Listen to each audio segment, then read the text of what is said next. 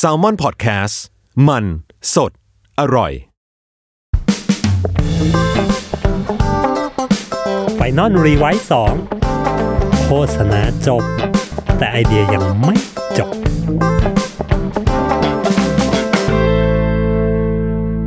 สวัสดีครับทุกท่านเรามี อี พี ที่สองเว้ยเฮ้ยขอต้อนรับทุกคนนะครับเข้าสู่ Final Rewrite สองนะครับพอดแคสต์ใน อี พี ที่สองเรารอดว่ะเรารอดจากนึกว่าจะเจ๊งไปตั้งแต่ อี พี แรกนะเรามี อี พี ที่สองมาให้นะก็หลังจาก อี พี แรกเราชวนคุยกันในเรื่องไอเดียเนาะว่าแบบเฮ้ยไอเดียแต่ละประเภทในมุมของผมเองเนาะในมุมของผมเองมีแบบไหนบ้างและไอเดียที่เราคิดว่าเฮ้ยมันเขินๆน่ะจริงๆมันมีประโยชน์กว่าที่คิดว่ะเฮ้ยจริงๆมันมันโอเคกว่าที่คิดนะไอเดียที่เราคิดว่ามันเห่ยๆอะไรเงี้ยข้อดีของมันก็ก็มีนะครับทีนี้เรามากันใน อี พี ที่สองวันนี้เราก็จะมาชวนคุยกันในอีกเรื่องนึงนะฮะคือเรื่องผมเรียกว่าเป็นการจิกกัดการแซะการประชดกันของคู่แข่งในแวดวงโฆษณานะครับซึ่งจริงๆในในต่างประเทศเนี่ยมันจะมีหลายแบรนด์มากเลยที่แบบเขาคือเขาเป็นคู่แข่งทั้งในด้านแบบตัวโปรดักต์นะครับและในตัวด้านโฆษณาเองก็แบบตีรันฟันแทงกันแบบไม่ย่อยเหมือนกันนะครับผมอย่างเช่นนะครับอย่างเช่น Apple กับ Samsung เนี่ยอ่ะตีกันมานานมากนะครับคือแซะกันไปแซะกันมาเดี๋ยวกูกัดมึงเดี๋ยวมึงกัดกูนะครับหรืออย่าง McDonald's กับเอ่อตัว Burger King นะครับอันนี้ก็จะเป็นแนวแบบBurger King ก็จะมีความแบบกวนๆหน่อย McDonald's เขาก็อยู่ของเขาปกติไปอะไรเงี้ยฮะ Burger King ก็จะมีคาแรคเตอร์ที่แบบไอ้น่าขอกวนหน่อยขอแบบกัดหน่อยจิกกัดกันหน่อยอะไรเงี้ยหรือจะเป็นแบบคู่แข่งตลอดกาลคู่กัดตลอดกาลเลยอย่างแบบ Pepsi และ Coke โอ้โหอันนี้ต้องย้อนไปแบบหลายหลายสิบปีสมัยผมผมแบบเป็นเด็กๆอะไรเงี้ยมีโฆษณาตัวนึงหืมเป๊ปซี่กับโค้กนี่จี๊ดมากตัวที่เป็นแบบเป็นเด็กเนาะอันนั้นตอนนั้นเป็นโฆษณาแบบ ที วี ซี นี่แหละเป็นเด็กคนนึงเดินมาแล้วก็มากดตู้กดน้ำนะตอนแรกก็กดโค้กปึ้งกดกระป๋องแรกมาวางไว้ที่พื้นนะกดกระป๋องสองต่อมาอ่ะวางไว้ที่พื้นอีกไอเราก็นึกว่ามันจะแบบกดไปหาเพื่อนนะไอกดกดไปให้เพื่อนไม่ใช่พอมันวางได้สองกระป๋องปุ๊บมันเอาเท้าเหยียบปุ๊บแล้วแม่งหยอดตังค์แล้วกดปุ่มเป๊ปซี่ที่อยู่สูงกว่าแล้วก็เดินกินเป๊ปซี่สบายใจเฉิบไปเลยแบบหืมตอนนั้นดูละเจ็ดเข้กล้ามากโหดมากนะฮะโหดมากหรืออย่างเบอร์เกอร์คิงกับแมคโดนัลล์เงี้ยเขาก็เป็นไม้เบื่อไม้เมากันมานานเหมือนกันนะซึ่งส่วนใหญ่อย่างที่บอกนะจะเป็นเบอร์เกอร์คิงเนี่ยแหละที่แบบว่าไปกัดอะไรแมคโดนัลล์อยู่อยู่เรื่อยๆนะครับแต่ล่าสุดล่าสุดแม็กมีตีตีคืนเว้ยเฮ้ยที่ที่แบบปีสองพันสิบเก้าเราเนี่ยแหละปีสองพันปีสองพันสิบเก้าล่าสุดนี้เลยแม็กมีตีคืนนะครับซึ่งอย่างอย่าง Burger King และ McDonald's เนี่ยในอดีตเนาะเมื่อประมาณแบบโอ้สามสิบถึงสี่สิบปีแล้วเงี้ยแม็ก Burger King เขาขาย Whopper แบบว่าโอ้โหขายดิบขายดีมาจนในปีแบบหนึ่งพันเก้าร้อยหกสิบแปด Mac ได้ออกเบอร์เกอร์มาชื่อ Big Mac นะฮะแล้วคือเรียกได้ว่าออกมาเป็นโปรดักต์ที่มาพร้อมตีกับวอปเปอร์ของเบอร์เกอร์คิงเลยที่สำคัญคือแม่งถูกกว่าในราคาเกือบครึ่งนะฮะบิ๊กแม็กแม่งเลยทำให้แมคโดนัลล์เนี่ยขายดิบขายดีเป็นเทน้ำเทท่านะครับหลังจากนั้นผมว่ามันเลยเป็นรอยร้าวเล็กๆนะฮะรอยร้าวเล็กๆของทั้งสองแบรนด์ที่ทำให้เกิดการแข่งขันแล้วมีความแบบจิกกัดกันอะไรกันอยู่ตลอดเวลานะครับผมซึ่งอย่างงานล่าสุดของของ Burger King นะฮะผมไม่แน่ใจว่าว่าทุกท่านเคยเห็นหรือเปล่าแต่มันมันเป็นงานที่ได้รางวัล Cannes Lion นะฮะได้กลางปรีมาหลายตัวเลยคว้ารางวัลมาเพียบเลยชื่อว่า Whopper Detour นะ Whopper Detour คืออะไรแคมเปญ Whopper Detour นะฮะเป็นแคมเปญที่โอ้โหกวาดรางวัลมาเพียบทั้งใน Cannes Lion ทั้งในเวทีต่างๆมากมายนะได้รางวัลมาเพียบสิ่งที่ Burger King ทำคือให้คนเนี่ยกดสั่ง Whopper นะครับในแอปพลิเคชันของ Burger King ในบริเวณร้าน McDonald's เรียกง่ายๆว่าให้คุณเดินไปที่ร้านแม็กก่อนเดินเข้าไปใกล้ๆร้านแม็กเลยแล้วกดสั่งเบอร์เกอร์คิงนะครับแล้วคุณจะได้โปรโมชั่นเบอร์เกอร์คิงเนี่ยไอ้วอปเปอร์ในราคาหนึ่งเซนต์เท่านั้นโอ้โหทีนี้คนแม่งก็แห่กันไปแห่กันไปที่แมคโดนัลด์ฮะแห่ไปแห่ไปเสร็จแล้วก็ไม่ซื้อแม็กแล้วเขาก็กดสั่งเสร็จแล้วก็เดินทางไปที่ยังร้านเบอร์เกอร์คิงเพื่อไปรับวอปเปอร์ในราคาที่ถูกแบบไอ้เหี้ยแสบสัตว์หรือหรืออย่างอีกอันนึงเป็นแคมเปญ Scare Scary Clown Night นะครับก็เกิดขึ้นในช่วงฮาโลวีนในปีที่ผ่านมานั่นเองนะฮะซึ่งอย่างที่เรารู้เนาะไอคอนของตัวทางแมคโดนัลด์เนี่ยก็เป็นพี่โรนัลด์นะฮะซึ่งซึ่งมีลุคคือเป็นเป็นตัวตลกอะไรเงี้ยเป็นแบบคลาวอะไรเงี้ยแล้วเบอร์เกอร์คิงแสบอีกแล้วนะครับแสบอีกแล้วคือโดยการที่แบบทำหนังโฆษณาออกมาตัวหนึ่งว่าเป็นเป็นหนังแบบกึ่งๆหนังแบบทริลเลอร์สยองขวัญเลยเป็นคนที่มีเด็กผู้ชายคนนึงแบบในวันมืดๆอะไรเงี้ยฮะแล้วเขาก็ขี่จักรยานไปแล้วก็มีตัวตลกนะตัวหลบวิ่งไล่วิ่งไล่ไล่ไล่ไล่ไล่ไล่ไล่ไล่ไปแบบเด็กก็กรี๊ดกรี๊ดกรี๊ดแบบอ๋ออย่ามาทำไล่ฉันสุดท้ายตัวตลกเนี้ยวิ่งหนีไปนะครับแล้วก็แล้วก็ไปที่ร้านเอ่อเบอร์เกอร์คิงแล้วก็ไปขอสั่งแบบวอปเปอร์นะฮะซึ่งสุดท้ายมันเป็นโปรโมชั่นที่เฉพาะวันฮาโลวีนนะครับของของตัวเบอร์เกอร์คิงซึ่งสิ่งที่เขา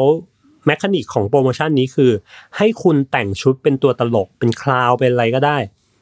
มาเพื่อรับวอปเปอร์ผมไม่แน่ใจว่าฟรีหรือว่าในราคาพิเศษหนึ่งเซนต์อะไรอย่างเงี้ยครับประมาณเนี้ย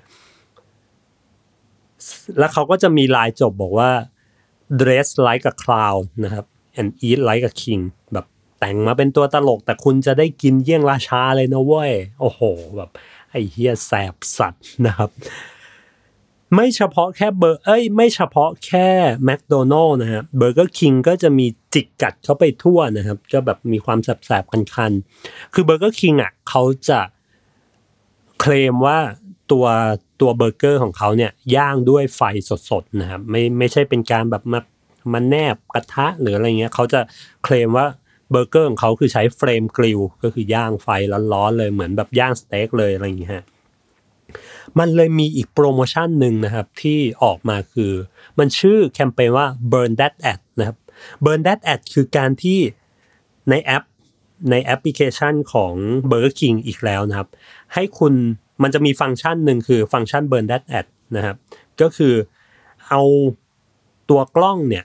ไปส่องโฆษณานะครับโฆษณาเบอร์เกอร์หรือโฆษณาฟาสต์ฟู้ด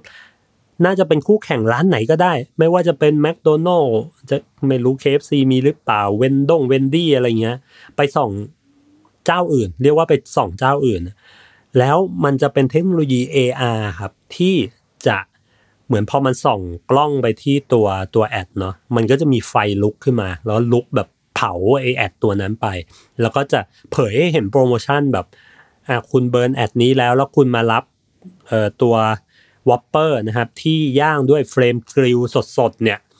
ในราคาหนึ่งเซนต์อะไรอย่างเงี้ยฮะก็ก็ในเบอร์เกอร์คิงก็มันก็จะมีความจิกกัดแตบสันอะไรประมาณนี้นะฮะซึ่งแมคโดนัลด์เนี่ยเมื่อก่อนก็จะคีปคูลมาตลอดนะคีปคูลกูไม่ยุ่งมึงจะกัดอะไรกัดไปนะครับแต่ล่าสุดนะฮะล่าสุดเมื่อประมาณเดือนกรกฎาคมที่ประเทศเบลเยียมนะครับแมคโต้กลับเว้ยนะคือมันมีร้านเบอร์เกอร์คิงมาเปิดที่ที่เบลเยียมนะครับกลางกรุงบรัสเซลส์กลางเมืองหลวงอะไรของเขานั่นแหละซึ่งเบอร์เกอร์คิงก็จะมี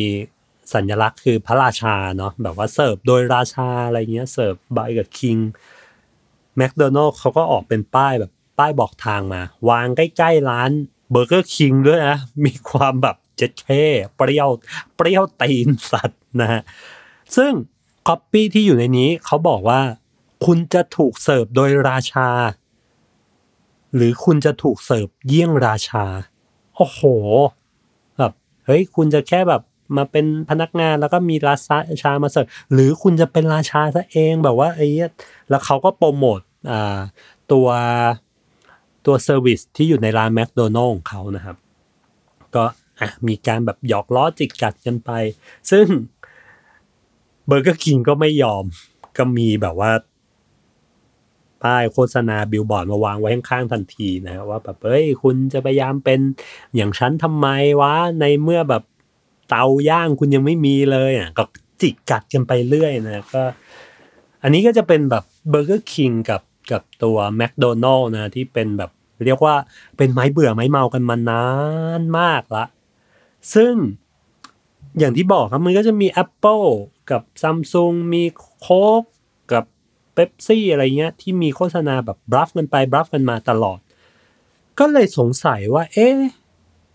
เฮ้ยทำไมเมืองนอกเขาทำได้วะทำไมเมืองไทยไม่ค่อยมีเลยเนาะหรือหรือจริงๆผมอาจจะตกหล่นไปถ้าถ้าท่านผู้ฟังนึกแคมเปญไหนได้คอมเมนต์มาได้นะว่าแบบเอ้ยจริงๆจริงๆในเมืองไทยมันก็มีนะพี่แคมเปญที่แบบมันบลัฟมันไปบลัฟมันมาอะไรเงี้ยผมก็เลยมานั่งสังเกตดูว่าเอ๊ะทำไมวะทำไมเมืองไทยถึงไม่ค่อยนิยมทำแคมเปญแบบนี้กันทั้งๆที่แบบว่าเมืองนอกแบบโอ้โหกัดกันไปกัดกันมาแบบคือเขากัดกันเหมือนแบบเพื่อนบลัฟกันน่ะเขาไม่มีการโกรธกันเขาไม่มีการแบบฟ้องร้องกันอย่างเอาเป็นเอาตายอะไรเงี้ย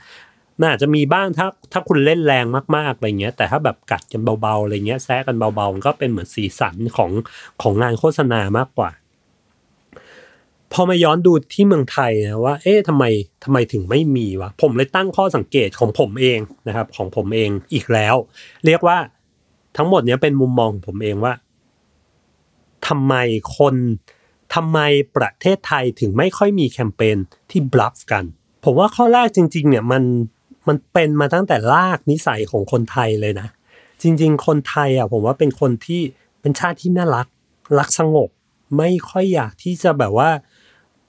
ตีกับใครไม่ค่อยอยากที่จะแบบว่าคือกูอยู่ของกูเฉยๆเนี่ยแหละความน่ารักของคนไทยก็คือจะแบบยิ้มแย้มแจ่มใสกันอะไรเงี้ยรักสงบไม่ชอบการเผชิญหน้าไม่ชอบแบบว่าตีกันตรงๆอะไรเงี้ยแต่ถ้าให้นินทาอะไรเงี้ยอ่ะมีมีบ้างด่าบ้างแอบด่าบ้างอะไรเงี้ยแต่ถ้าให้เผชิญหน้าตรงๆไม่ไม่เอาไม่ไม่ชอบอะไรเงี้ยมันเลยทำให้นิสัยบางอย่างที่เวลาเราจะทำงานประเภทบลัฟกันเนี่ยมันคือการที่แบบเฮ้ยมีความแบบโออามาว่าเฮ้ยมึงไม่ดีอะไรมันมีการแบบ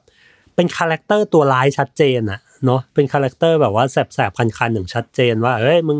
เฮ้ยมึงห่วยนี่หว่าอะไรเงี้ยอย่างนี้ดีกว่าอะไรเงี้ยมันเลยทำให้คาแรคเตอร์แบบนี้เป็นคาแรคเตอร์ที่คนไทยไม่ค่อยเอาใจช่วยเท่าไหร่นะเป็นคาแรคเตอร์ที่แบบเฮ้ยมึง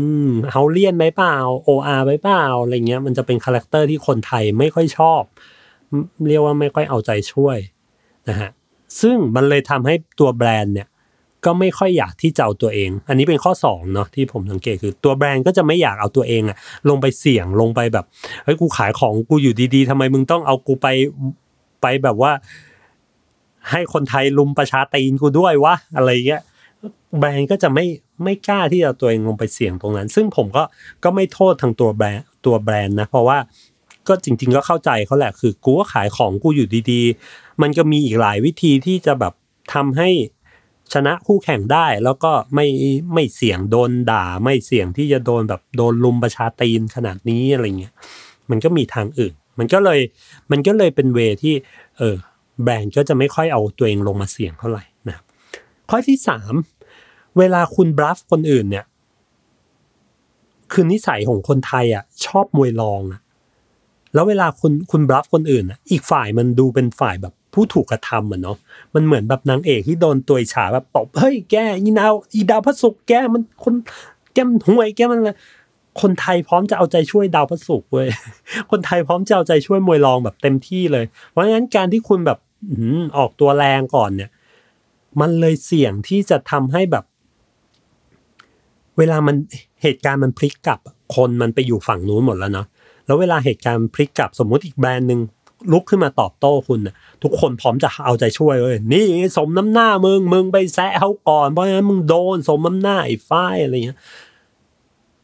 มันเลยเป็นเหตุผลที่เออแบรนด์ก็จะไม่เอาดีกว่าอะไรเงี้ยฮะมันมีอีกหลายทางเลยที่จะแบบว่าเฮ้ยทำเอาชนะคู่แข่งได้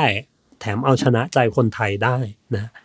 นั่นเลยมันเป็นเลยเลยเป็นเหตุผลว่างานไทยมันก็จะมีซิกเนเจอร์ของของมันก็คือมันมันจะมีความอินไซต์ที่แบบโอ้โหโดนใจมีความตลกมีความแบบถ้าจะกัดก็กัดตัวเองอะไรอย่างเงี้ยมันก็มันก็เป็นเสน่ห์อีกแบบนึงของงานโฆษณาไทยเนาะที่โอเคเราอาจจะไม่ได้เป็นสายแบบบลัฟกันไปบลัฟกันมาแบบแบบเมืองนอกอะไรอย่างเงี้ยแต่ว่างานของคนไทยมันก็จะมีเสน่ห์ในแบบของมันจะใช้ความตลกเข้านำจะใช้ดราม่าจะใช้แบบอินไซต์จ๋าๆอะไรอย่างเงี้ยฮะถ้าจะจิกกัดก็เล่นมาที่ตัวเองดีกว่าก็มันจะน่ารักกว่าอะไรอย่างเงี้ยฮะวันนี้ อี พี สองก็ประมาณนี้นะครับก็คือว่าด้วยเรื่องของการจิกกัดกัดเซาะกัดแซะคู่แข่งว่าด้วยเรื่องของการจิกกัดแซะคู่แข่งในงานโฆษณาและอะไรที่ทำให้คนไทยไม่นิยมงานแบบนี้นะครับผมก็ขอขอบคุณทุกท่านนะครับที่ยังติดตามกันมาอยู่ในถึง อี พี ที่สองนะครับถ้าในอนาคตมี อี พี ที่สามมี อี พี ที่สี่ก็ฝากติดตามกันต่อไปด้วยนะครับกับกระผมคนเดิมนะครับนายซีนวลกวนบาทานะครับเอ๊ะเราชื่อนี้จริงๆหรอนะครับก็ใครที่เคยคิดงานแบบจิกจิกกัดกัดแล้วบลัฟหรืออะไรแล้วไม่รอดหรือไม่อะไรเงี้ยเฮ้ยลองมาลองมาคอมเมนต์ลองมาชวนคุยกันได้นะหรือว่าเฮ้ยคนอื่นมีเหตุผลอื่นๆหรือมีมุมมองอื่นๆอีกเปล่าว่าทำไมทำไมงานเมืองไทยไม่ค่อยมีงานแบบนี้นะครับหรือใครแบบเฮ้ยนึกถึงงานแบบจิกกัดได้ว่ะพี่พี่ตกหล่นไปคอมเมนต์กันมาได้เลยครับจริงๆเอาจริงอยากอยากจะบอกนะว่ารายการพอดแคสต์อันเนี้ยมันมันไม่ใช่ผมเอาทุกสิ่งทุกอย่างมาโยนให้ทุกคนทั้งหมดฟังนะแต่ว่าอยากให้มันเป็นการชวนคุยเป็นการแลกเปลี่ยนบางทีผมก็อาจจะตกหล่นอะไรไปบางทีคุณผู้ฟังอาจจะเฮ้ยรู้อะไรมากกว่าผมอะไรเงี้ยแชร์มาได้เลยนะครับมันจะได้ทำให้เราแบบเฮ้ยเกิดการพูดคุยกันเกิดการแลกเปลี่ยนความคิดเห็นกันอันนั้นผมว่าเวิร์กกว่าเนาะก็ขอบคุณทุกท่านนะครับที่ติดตามกันมาในสอง อี พี และแน่นอนว่า